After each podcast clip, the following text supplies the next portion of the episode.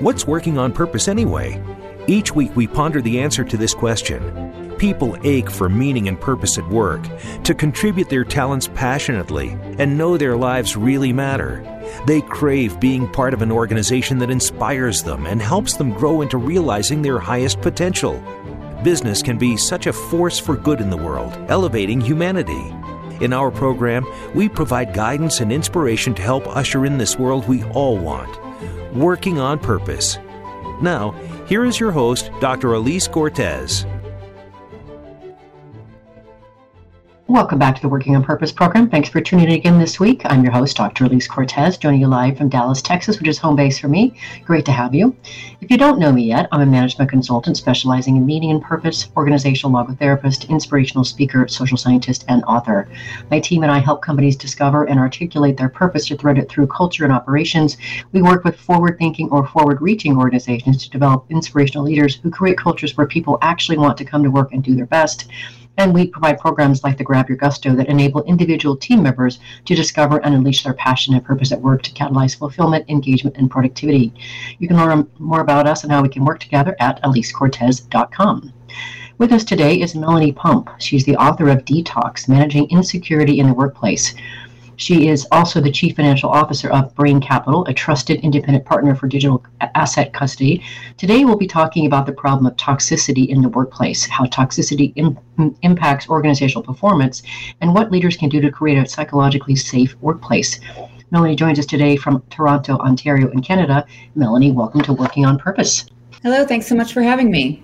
You're so welcome. I'm so happy to know you. We had to reschedule around some some COVID matters, and you were so worth the wait well, thank you very much. And thanks for rescheduling. Absolutely. Absolutely. So let's start this conversation talking about where your book actually came from, um, your own experience, of course, the best teacher that we could possibly have. And you talk about in the book how you started, you know, really living on the streets in your teens. You were, got into drugs. Your first employer was really supportive of you going to get a bachelor's program. And then other employers along your way towards your C-suite experience were not so supportive. So say a little bit more about, you know, just where this book came from and why you felt like you needed to write it. Mm-hmm. Yeah. So now, now my childhood comes into it in, in two places. There, um, my family actually went bankrupt when I was very young, and and that's where it sort of sent off into turmoil and how I ended up um, in that lifestyle for a short period of time. But during that time, I felt deep insecurity, as one would when they didn't didn't have a home and weren't sure what direction their life was going to go. Uh, you know, fortunately, um, I I woke up and I realized that I had the power to make change in my life, and I uh, managed to get a job actually working as a receptionist in an environmental engineering firm. And honestly, really by luck, I, I fell into an environment where there were really supportive leaders who saw the potential in me, even though at that point I didn't even have my high school graduation. Um, I didn't know what direction I wanted to go, but they saw they saw that I was smart, and they helped me build my confidence and go back to school ultimately to get my bachelor's degree and my accounting designation, which is what led me on this path to become a CFO. So there's two things that I really saw there. For I, I can really identify when people do feel insecure in the workplace because I understand it. Um, but I also really see the power of a healthy work environment because I could still be at that receptionist desk if I had fallen into a work environment that was actually toxic, that didn't help me build that confidence. And that really changed my life. And then seeing later the contrast of these unhealthy workplaces and how it keeps people hiding within themselves um, is part of what, you know, lit the, lit the passion to write this book and, and uh, put my message out there. Mm-hmm. You know, in the work that I get to do, Melanie, I have a, a I've developed a sense of being able to really quickly spot, you know, people's superpowers, and you clearly have a sensitivity intelligence as well that, that was probably incredibly refined, you know, and molded in your personal experiences, right? You just have this ability to to to sense things on a really deep level, both for the good stuff as well as the bad stuff. Yeah, I think there's some real truth in that because especially if you if you're you grow up in some threatening environments, you learn to be attuned to what's happening around you and what's happening in the people around you. So I, you know, I would like to think I've taken that and turned it into some good because it's made me more perceptive in my work environments and, and also to really understand what what my employees need as well to be a more empathetic leader. Mm-hmm. Mm-hmm part of the gift of life, however it serves it up to us, right? right? Exactly. How we can uniquely uniquely see things. So, one of the things that you do in your book, which I really appreciate, and as you know, of course, I read your book cover to cover, as I do for all my guests. That's your part of my learning journey. Um, is you've got a very specific um, distinction in how you define insecurity that I think is is interesting here. Um, w- would you speak to that? Um, I, I, think that it, it, it's compelling how you how you. Yeah. Do you want me to uh, read that definition? Yeah. Yeah, yeah. So uh, I defined it. So my definition of insecurity is a feeling of danger or vulnerability, a feeling that our mental or physical state is at risk. And the feeling may be rooted in a lack of confidence in our abilities, uncertainty about our future, or the perception of threats in our environment. And I, I, chose to put it that way because I think it's actually important to draw the uh, comparison between feeling physically insecure and feeling um, mentally or psychologically insecure, psychologically unsafe, because there really are similarities in the way that we that we re- react. Like we will um, stand back both um, physically and and mentally if we feel that we're in if the environment is insecure and we feel at risk. So I, I do try to point that out a few times in my book. Is is that there are real comparisons and we can't always control. If we feel unsafe, whether it's mentally or physically, we'll react with defense mechanisms. Mm-hmm. And listeners and viewers, as you're as you're listening to this conversation, I want you to pay attention to really what she is. It, she's just she's adding distinction to because I think that many people don't recognize that one, they are in a toxic environment, or two, that they as a leader are actually contributing to a toxic environment. So pay pay attention to how she starts to distinguish this stuff. It's pretty pretty fascinating thing. So the next thing that you talk about that I think is really interesting is right now we're talking about the problem of toxic work environments. So really distinguishing that for our listeners and viewers.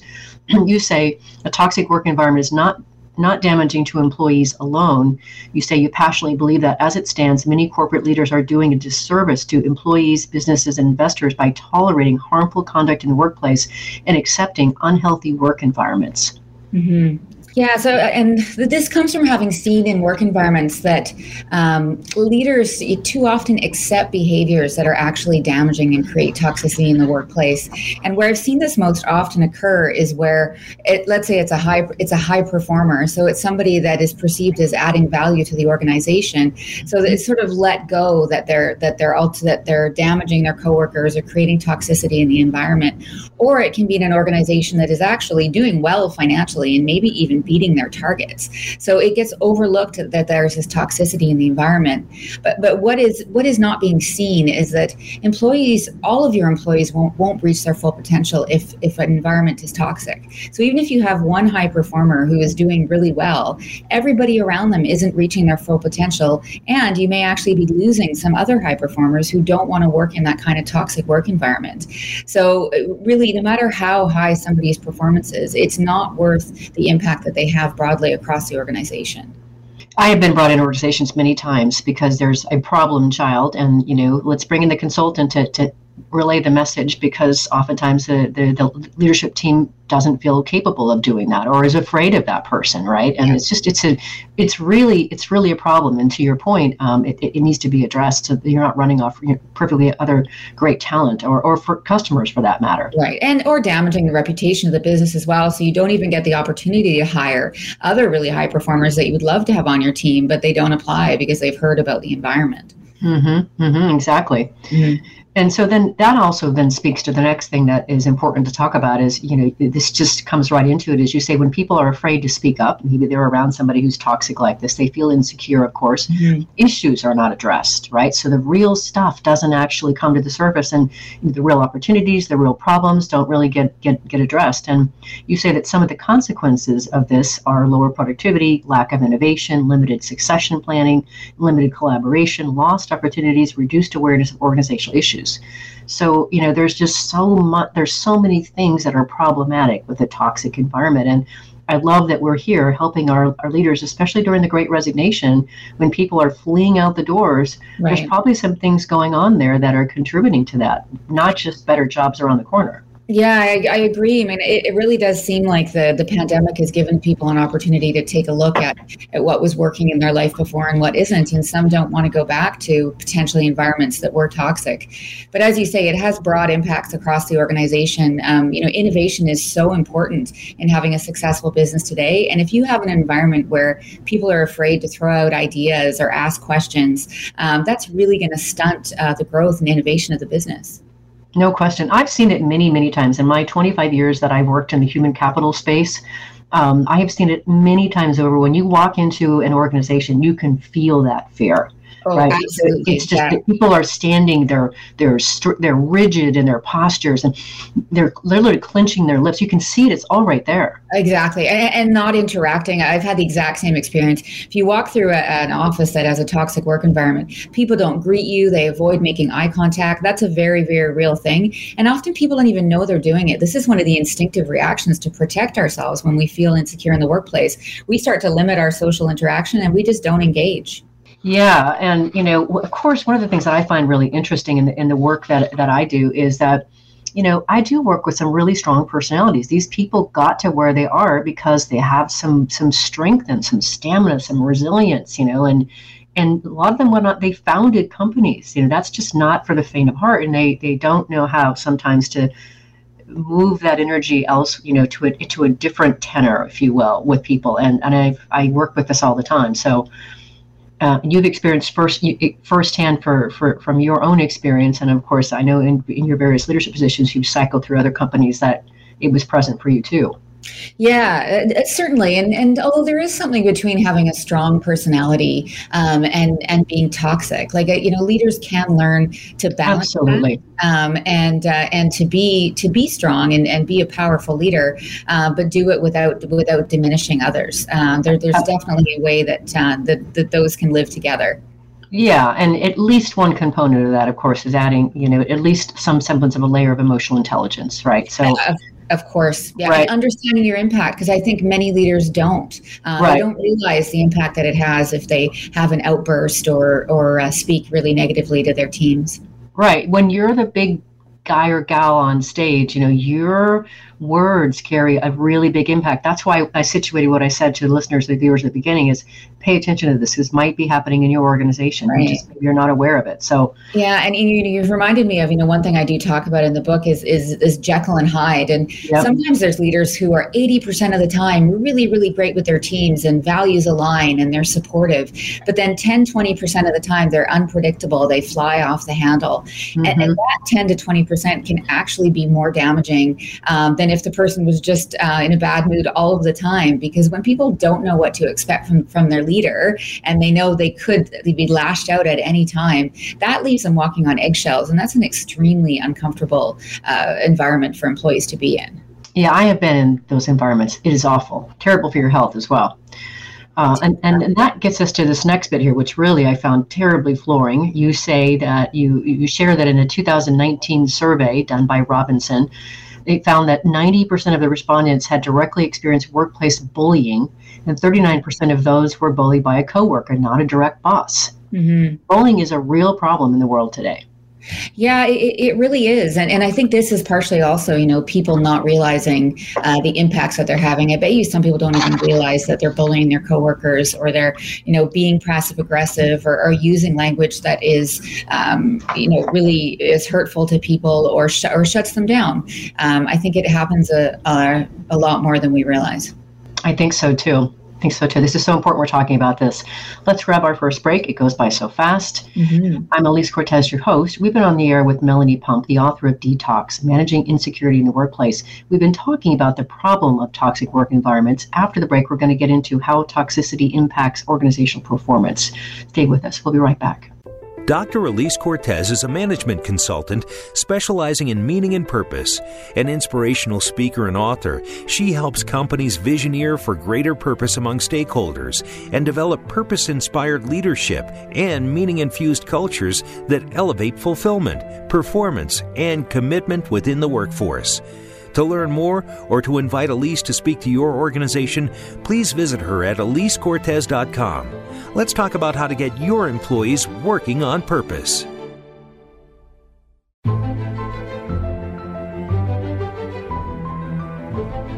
This is Working on Purpose with Dr. Alise Cortez.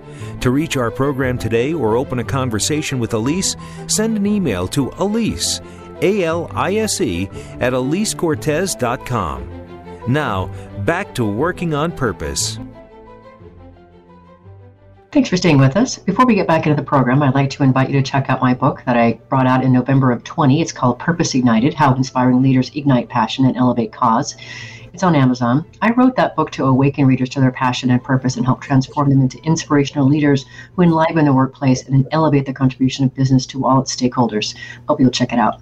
With us today is Melanie Pump. She is the Chief Financial Officer of Brain Capital, a trusted independent partner for digital asset custody, and she's also the author of Detox Managing Insecurity in the Workplace. I'm your host, Dr. Alise Cortez. So, for this next section here, uh, Melanie, I wanted to talk about again how toxicity impacts the organizational performance.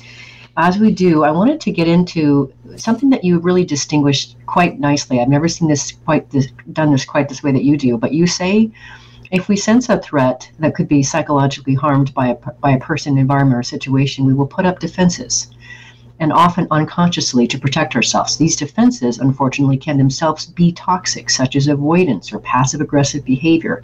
And you say, in fact, this is how the work environment itself often becomes toxic. Toxicity may begin from only one employee's conduct, but the toxicity spreads throughout the workplace due to the protective behaviors that an initial employee's conduct elicits from others everyone in the environment will sense the threats and feelings of insecurity will increase. That is so powerful to recognize that a singular person in the, in the organization can kick off this whole storm. Mm-hmm. Yeah, and it's really been been my experience. You know, as we already touched on earlier, you know, when we feel insecure, our defense mechanisms kick in to protect us. Um, and but often, like one another defense mechanism, actually, which isn't mentioned there, is actually defensiveness in itself. Mm-hmm. If people are in a work environment and they feel insecure, anytime they get feedback, anytime somebody um, comes to give them new information, their natural position is going to be closed and defensive, mm-hmm. um, and that really is going to reduce collaboration, reduce reduce um, social interaction across the organization because nobody wants to go and talk to somebody who is defensive. Um, same thing, you know, as we mentioned there, passive aggressiveness if we feel insecure, passive aggressiveness is when we're fearful of speaking directly. That's when we yes. use that. So if you're in an environment and you've, um, you know, you've been shamed or hurt when you've thrown out an idea or given an opinion, you're going to stop doing that directly, and instead you may do something like, if you don't support something, an initiative, you may act like you do, but then drag your feet to actually progress it forward or to do the responsibilities you have under that. All of those kind of behaviors can create conflict between coworkers because they may think somebody's just being lazy when really that person is using a defense mechanism. Um, so all of this can create a kind of toxic soup where people can start thinking negatively about each other when really everybody is just in a protection mode. Mm-hmm. So again, listeners and viewers, as you're listening to this, if you recognize this in your environment, right? Maybe you've got people that are dragging their feet. They said they, you know, they get get back with you on a response, but maybe they're not maybe that's an opportunity to go over there and, and see maybe really just in a one-to-one conversation what's going on here and, yeah. in, a, in, an opening inviting way and, and that's you know just another point on that actually is because the other thing that will happen is if people don't know how to do something um, in that environment they're also much less likely to speak up and ask for help mm-hmm. so again they may take longer to do things or they may even avoid doing things because they're afraid of doing them because they don't know how and don't want to say so as you say if you see somebody in your environment who isn't doing something something you expect them to be doing rather than just assuming it's because they're being lazy definitely you know ask it may be that they've just never done it before and could really use support but are afraid to put up their hand and ask for it mm-hmm. so so important it's so so important um, we, we, we, we sort of uh, touched on this in the, in the last segment here, but I wanted to go into more detail on some of these here.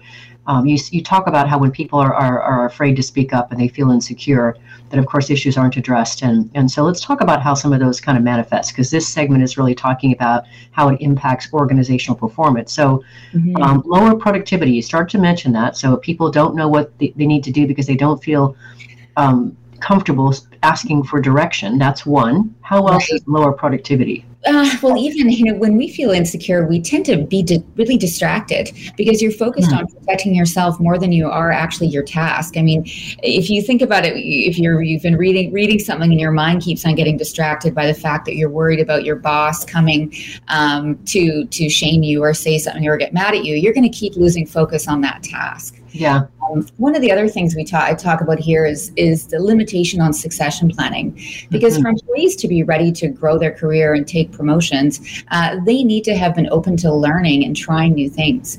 And in an environment where people don't feel safe, uh, they're really going to limit that because it's risky putting yourself out there and trying something new. Mm-hmm. Mm-hmm. You also talk about limited collaboration. I suppose if people aren't feeling secure, they're not going to be have the open mind or the heart to work with others as much. Definitely. I mean, the reality is, is sometimes people um, can say and do things that hurt us, and if we already feel in an insecure state, we're just going to put up a barrier and limit the interaction, uh, so that there's lower risk of, of something happening that's just going to, you know, you know, damage our sense of security even further. Mm-hmm. Mm-hmm. Um, you also talk about um, re- reduce just reduced awareness of organizational issues, right? So people aren't going to speak up. I'm not going to bring that up. I'm not going to tell the boss what's going on here. I don't want to get my head chopped off. Absolutely. We learn quickly if, if we've seen whether ourselves or we see somebody else get shut down because they raise a problem, people are just going to stop stop doing it. And that's really damaging to a company. Leaders need to know when something isn't working or if something has failed or mistakes have been made. Um, that can actually, you know, that can end a company in bankruptcy if, if the leader isn't finding out when things are not going well. Mm-hmm. Yeah, and uh, this this next bit here that I want to talk about, I find this really really fascinating, Melanie. So you know you're talking about insecurity talks you're talking about insecurity and toxicity. So but the insecurity piece I, I thought was fascinating. You talk about how it, it can diminish our natural tendencies silencing extroverts and hindering otherwise great communication and collaborators. And you say the instinct to, is to protect ourselves to protect ourselves can cause us to hide and act in ways that don't reflect who we really are. When we aren't ourselves and driven by defense mechanisms, working relationships can be damaged or it can be difficult to establish relationships at all. Mm-hmm. Yeah, and, and you know, th- this partially comes from my own personal experience. You know, I am naturally an extrovert. I really like interacting with others and and being part of a team. But when I was in a really highly toxic work environment, I saw myself um, shutting down. I, I, wasn't able to be the the the same type of leader that I usually was because I went into that protective mode and used my defense mechanisms. And then I started seeing the same thing in those around us. People were just so reluctant to extend themselves um, that that people who were who really naturally were great communicators weren't able to use those skills because that their protective instinct was was overpowering it. Mm-hmm. So with that, when I translate what you just said there, Melanie, what that says to me is that instead of getting a bright and shiny 100% of a person, you get maybe 50% or exactly. 40%.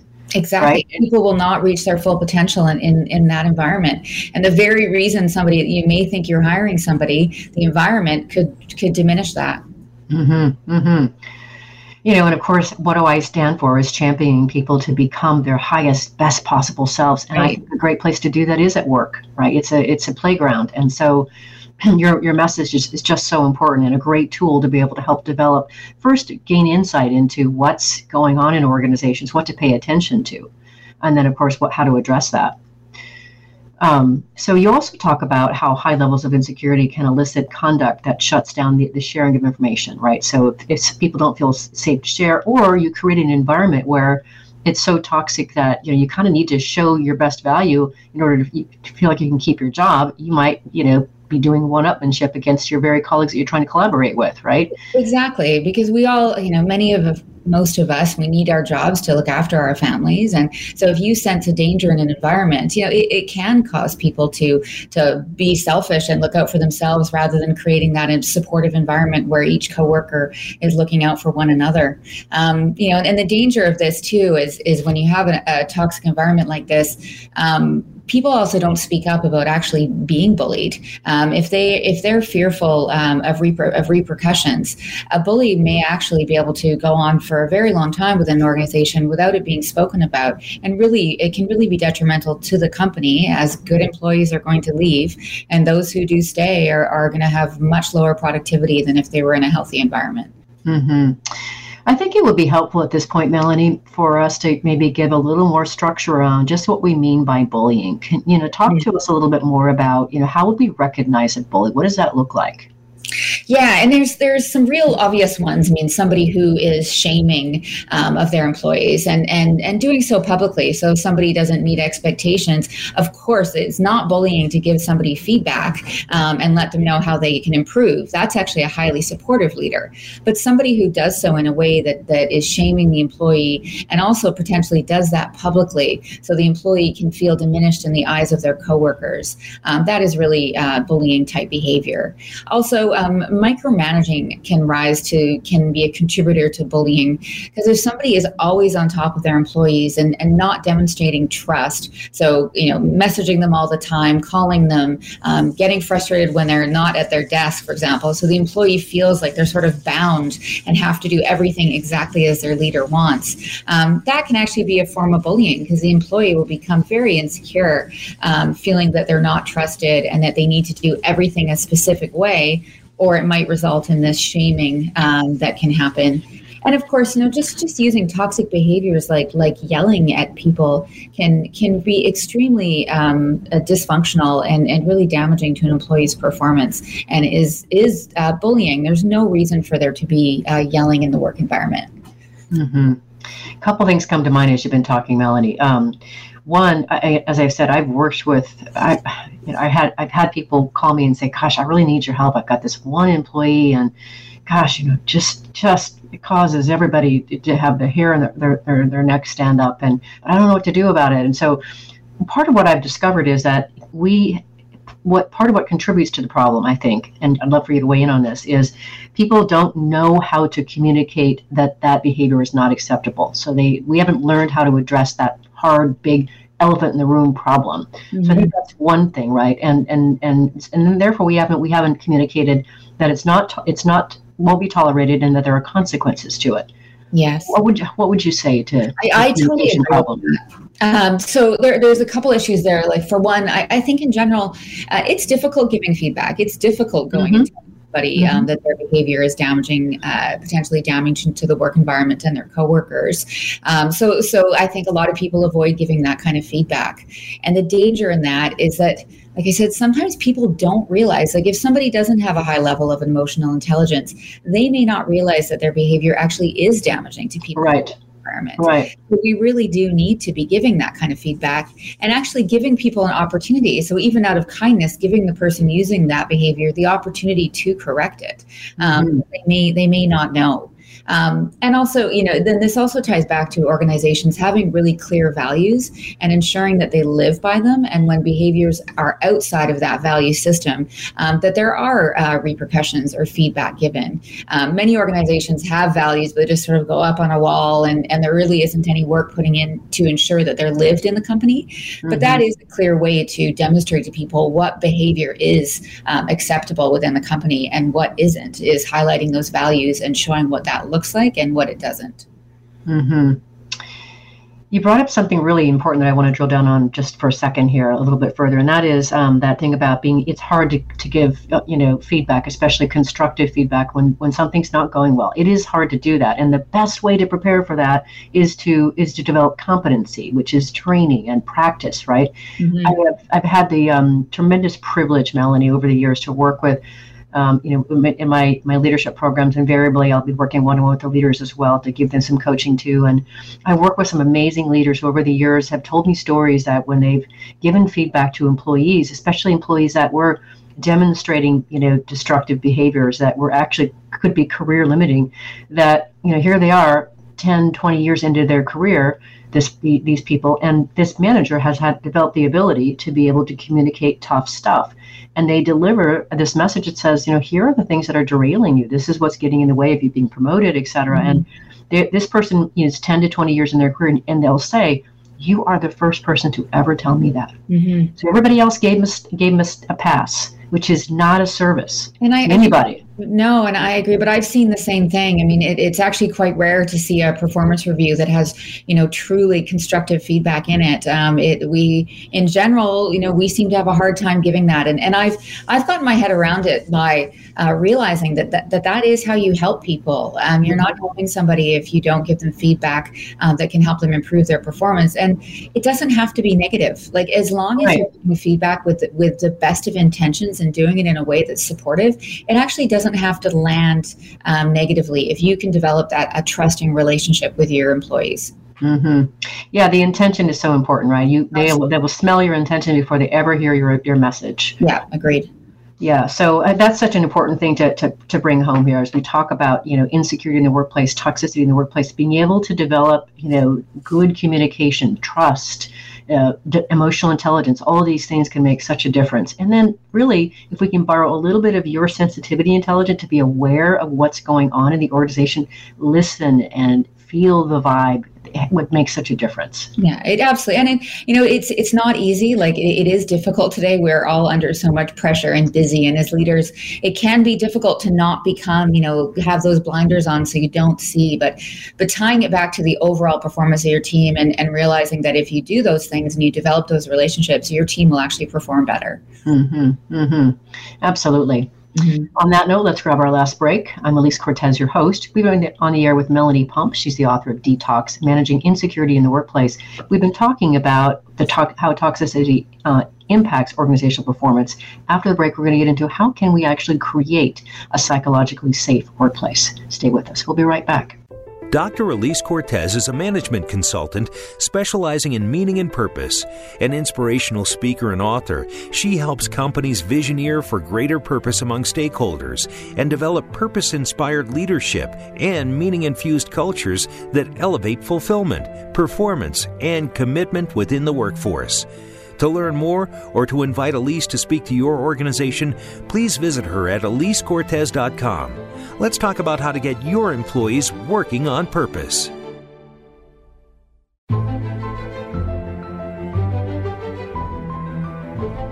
This is Working on Purpose with Dr. Alise Cortez. To reach our program today or open a conversation with Alise, send an email to Alise, A L I S E, at alisecortez.com. Now, back to working on purpose. Thanks for staying with us. Welcome back to Working on Purpose. One other bit of news I want to share with you before we get back into the program is the anthology that I've been curating has just been released last fall. It's a collection of 25 stories from women across the world who share their intimate stories of finding their purpose and what they're now doing to serve from it. I'm so proud of it I could bust. It's called Passionately Striving and Why, an anthology of women who persevere mightily to live their purpose. It's on Amazon, and now I'm out there on the hunt for men to share their story. So if you know anyone who has a story about discovering their purpose and serving from it and happens to be of the male variety, I'd love to hear from you. If you're just joining the program, my guest is Melanie Pump. She's the Chief Financial Officer of Brane Capital, a trusted independent partner for digital asset custody, and the author of Detox Managing Insecurity in the Workplace. I'm your host, Dr. Alise Cortez. So for this next segment here, let's let's I always like to be able to end on a high note and also give some tools to be able to address what we've been talking about. Mm-hmm. So now we're going to focus on some ways to create a psychologically safe workplace. So um, uh, let's talk through a few of them. Um, first, here, um, I've got a list of uh, easily six or seven that I want to at least get you to, to address. The first one, of course, is the tone from the top is important. Mm-hmm. Yes, and we've we, you know we've all heard that before, but I you know it's worth mentioning again because it is so critically important. Um, the leader at the top of the organization believing in the power of a healthy work environment and understanding um, how that will actually help the business grow and and reach success is critically important because what they do, uh, their behaviors, sets the tone for the whole organization and flows down. It's just like we talked about. Um, you know, to- toxicity spreads toxicity. Positivity spreads positivity as well well. And if you have that coming down from the very top of the organization, uh, it, it, it's really going to be powerful for the for the organization. Mm-hmm. Totally agree with that. Uh, I like this one a lot. You talk about the importance of accepting and even celebrating failures, bad mm-hmm. ideas, and mistakes. I completely agree with that.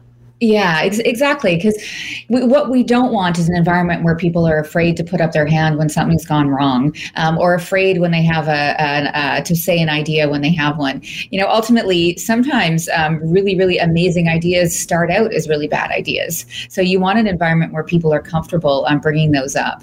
So you know, and one of the most powerful ways to do this is for leaders themselves to talk about their own mistakes and even you know some of the their areas of weaknesses as well. You know, showing it is okay to be vulnerable. Mm-hmm. Um, often, you know, a founder story, for example, could have mistakes that happened along the way before they found success. So, building those kinds of things into the story is a really good way of demonstrating that the organization knows that sometimes you need to make a mistake in order to ultimately find success. So, mm-hmm. ways that a, that a, a company can show that and demonstrate it to their team can really shift the tone. So people start to realize that it's okay um, if they're if they're not perfect all the time. None of us are, uh, not even any leader. Yeah, for sure. Then another another piece of advice that you offer is to value diversity and to promote an inclusive environment. Mm-hmm. Yeah, because a sense of belonging is so important for us to feel insecure. Um, if somebody feels like they're not part of the, you know, the right group or didn't go to the right school or uh, doesn't have the right pedigree, um, that's just gonna that's just gonna make them feel insecure in the environment. And any form of insecurity, whether it comes from something in our past or something that we're actually doing with our job, can start to to build up those defense mechanisms. So we want to ensure there's a sense of belonging and that nobody feels excluded in the workplace. Mm-hmm. My next one, I've really got some energy around. You talk about the importance of modernizing the human resource function. Yes, please, stat. Yesterday, please. Yeah and, and and I've seen the you know so I've worked in organizations with with uh, uh, where they really pri- prioritize the HR department. Of course, nowadays we call it people and performance or various other things, but but most of us still uh, recognize it as HR. But it is so important, and if an organization doesn't um, invest in their HR team, that is essentially sending a message to the company that that people don't matter. Mm-hmm. Um, that they're not prioritizing the culture. Um, certainly, not every organization is of the size where they can have an HR department, but you can still have somebody that that is responsible for the culture and ensuring that employees feel valued, and so, and having a leader at the table whose priority the culture is um, is critically important. Yeah, and I want to distinguish. You know what I what I mean by this too is you know it's you're, you're not just a focus on process and procedures, but what is the, the heartbeat of the organization? How are you stewarding the culture of the organization, not writing people up for, you know, when they make right. a mistake kind of thing. Yeah, um, that, that's the yeah. old school, right? So I want to make sure that we that you understand what we, what we mean by by um, modernizing the HR function because it may not mm-hmm. be obvious if it's not your space. Yeah, so. there's the old, and it still does exist in many companies today. That sort of old school HR where the HR person was only responsible for hiring and firing um, and and filling out documentation that right. changes along the way. Uh, whereas today, you know, in a in a modern uh, human resource department. Uh, the human resource employees are responsible for helping leaders grow and ensuring right. the organization is structured properly and and that they're maximizing and helping employees reach their full potential. Yeah, that's it. Great way to distinguish it, Melanie. And then this next one that you talk about, which is critical here, establishing uh, mm-hmm. a process to address harmful behaviors, really mm-hmm. important because you right. know they're going to come up, right, ladies and gentlemen? Yeah. Right, because even um, even the best people sometimes um, can all of a sudden start displaying harmful behavior. Like I, I do talk about this in the book. You know, things happen in life where all of a sudden we're not sleeping, and therefore right. our our, te- our, temper, our fuse becomes really short. Right. Um, and if somebody doesn't let you know, if your leader doesn't let you know, you may not be aware, as we've talked about, of the impact that can be having on your on your coworkers. Right. So you know, addressing harmful behaviors doesn't have to mean that somebody is given a reprimand and let go. It can just mean that you're in an organization where it becomes normal to give feedback when somebody is using a behavior um, that is not healthy for, for the work environment or using a behavior that doesn't align with the values. Um, and a company that does that, that's going to set a tone across the company, and people are going to know um, what's acceptable and, and what isn't. Mm-hmm.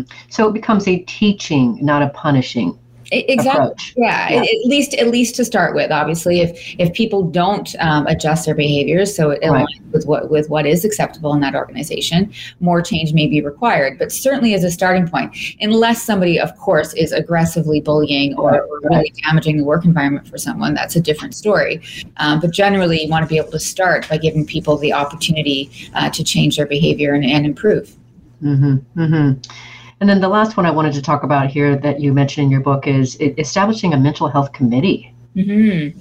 Yeah, and this is this is new newer. We're starting to see it more. Um, I you know I can go back 20 years and and we've always had health and safety committees, um, even in offices where there was almost no danger of anybody actually hurting themselves.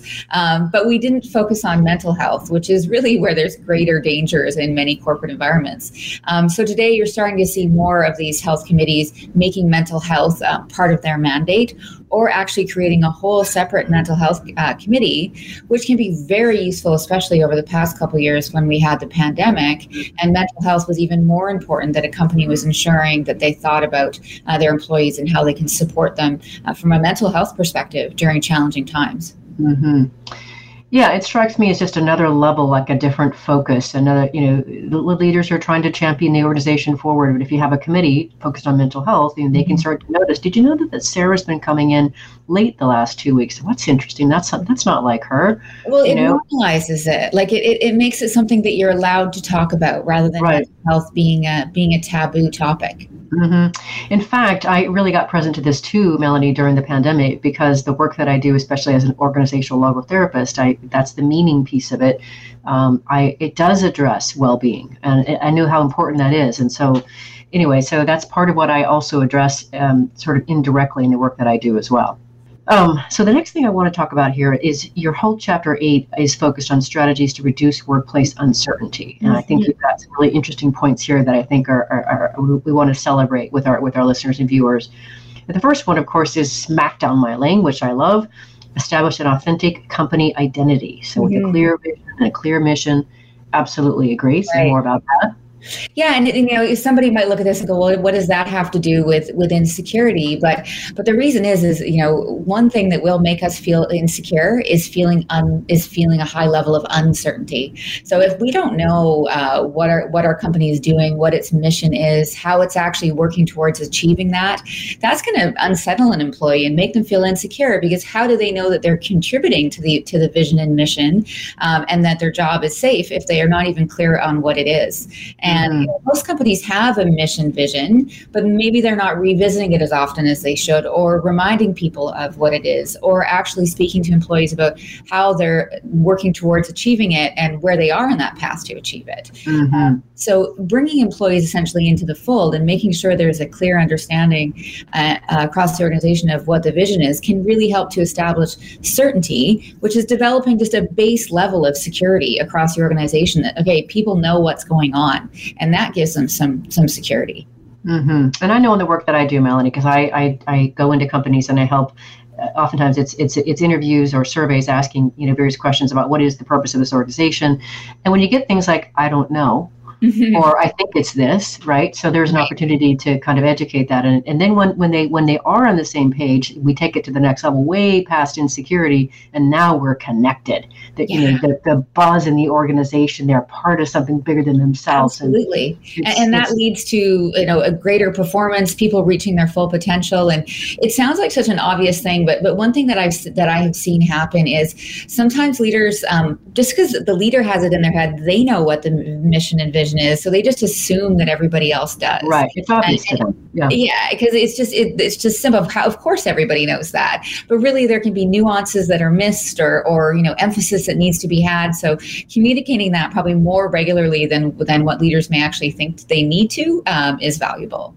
Yeah, and then let's not forget this little thing here. Uh, in this great resignation, people are changing jobs. So the likelihood that you've got some new people on your team is very high as you've had to replace those who went out the door. Exactly. They need, they need to be educated and brought into the fold. Yeah. So, yeah. And, and that's the onboarding. Like that's actually another really great point too, is making sure that you're, when people are being onboarded, that they're being, these things are being shared with them and that they're understanding, you know, and, and onboarding is something that I've seen, you know, often not done very well, or it doesn't get quite the attention that it needs because we're all so busy.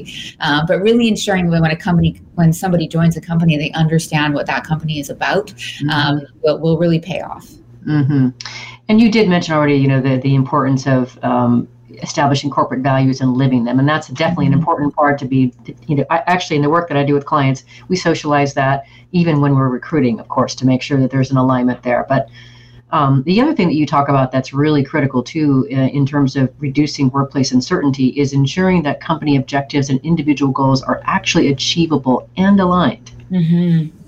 Yeah, and so these are communicating them, giving people, you know, for one, some certainty that they know what the corporate objectives are, along with their individual objectives, and also how what they're doing is going to support the achievement of those ultimate ultimate corporate objectives. Mm-hmm. So for mm-hmm. somebody to feel safe in their job, they do need to understand why they're needed.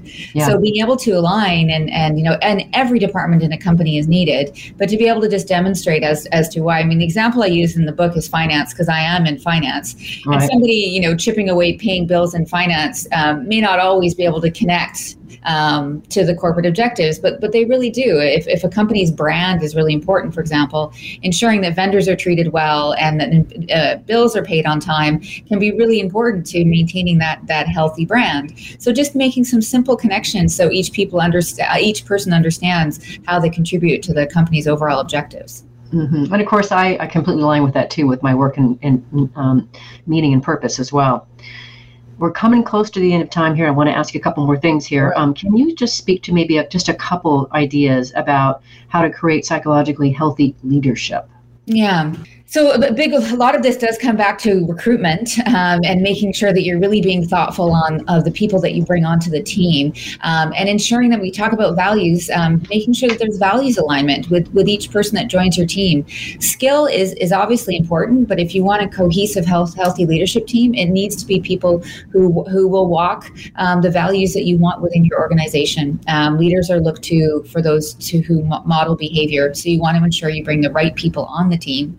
Um, and then when they're there, um, also supporting them to ensure that they feel secure um, in their roles. And some ways that I've seen this really uh, work well is having coaching. Not every leader needs coaching, um, but mm-hmm. there certainly is times when they're going through something difficult or maybe trying some, something they haven't before. Um, having some outside counsel can really be helpful. Um, and also for leadership teams in general, I've seen a lot of success uh, with facilitation and and in ensuring that when a meeting is held, um, they come away with powerful results and that people are connected. And this can happen much more when there's facilitators helping support a leadership team uh, to communicate and, and connect and create a psychologically safe work environment. Yeah, helping to steward that. That I do a lot of that kind of work. I completely agree. As a third party, there's so much that I can do to help steward that. I completely agree with that. Yeah. Um, we have a whole chapter about helping to develop secure leader-employee relationships. I just want to reference that. We we can't get into it at this conversation, but I want to make sure that you that, our listeners and viewers know that you've also addressed that as well. Some really powerful stuff in there. Um, as you know, Melanie, this show is listened to, listened to by people across the world. Um, what would you like to leave them with? I think you know one point that we touched on already is is um, trying if, if there's somebody in your organization that isn't behaving in a way that that that you think is correct for the company give them an opportunity. Consider that it may be because of for one something that's happening in their own life or maybe they're feeling insecure in that work environment. And so before you know deciding that somebody is a poor performer um, look around and see if there's something you can do to support them if there may be something that's triggering that behavior and if the organization can make a change to help that employee be successful. I do ultimately believe that we all have talents and we just need to be in the right environment to to help that talent come through. Beautiful way to finish melanie. Thank you. I'm so glad i found you. And you're now in the fold and i appreciate being connected to you. Thank you so much for yes, sharing so your your heart your soul and your book. Thank you. Listen, listeners and viewers if you want to learn more about melanie pump or her book you can go to a couple places. You can go to her website. It's melaniepump.com it's m-e-l-a-n-i-e pump.com. But better yet, go to LinkedIn and look her up there, Melanie Pump on LinkedIn. That's the best way to reach her. Last week, if you missed the live show, you can always catch it via re- recorded podcast. We were on the air with Lori Van talking about the importance of stewarding well being in the workplace. She taught us that many millennials are especially out to change jobs in search of employers who care about their well being. Quite, a, quite an interesting aspect of the workplace to consider in this employee driven marketplace. Next week, we'll be on the air with Dr. Woody Woodward talking about the phenomenon that is perplexing so many companies today the great resignation. See you there. Remember that work is at least a third of our life, so let's work on purpose. We hope you've enjoyed this week's program. Be sure to tune in to Working on Purpose, featuring your host, Dr. Alise Cortez, each week on the Voice America Empowerment Channel. Together, we'll create a world where business operates conscientiously leadership inspires impassioned performance, and employees are fulfilled in work that provides the meaning and purpose they crave. See you there. Let's work on purpose.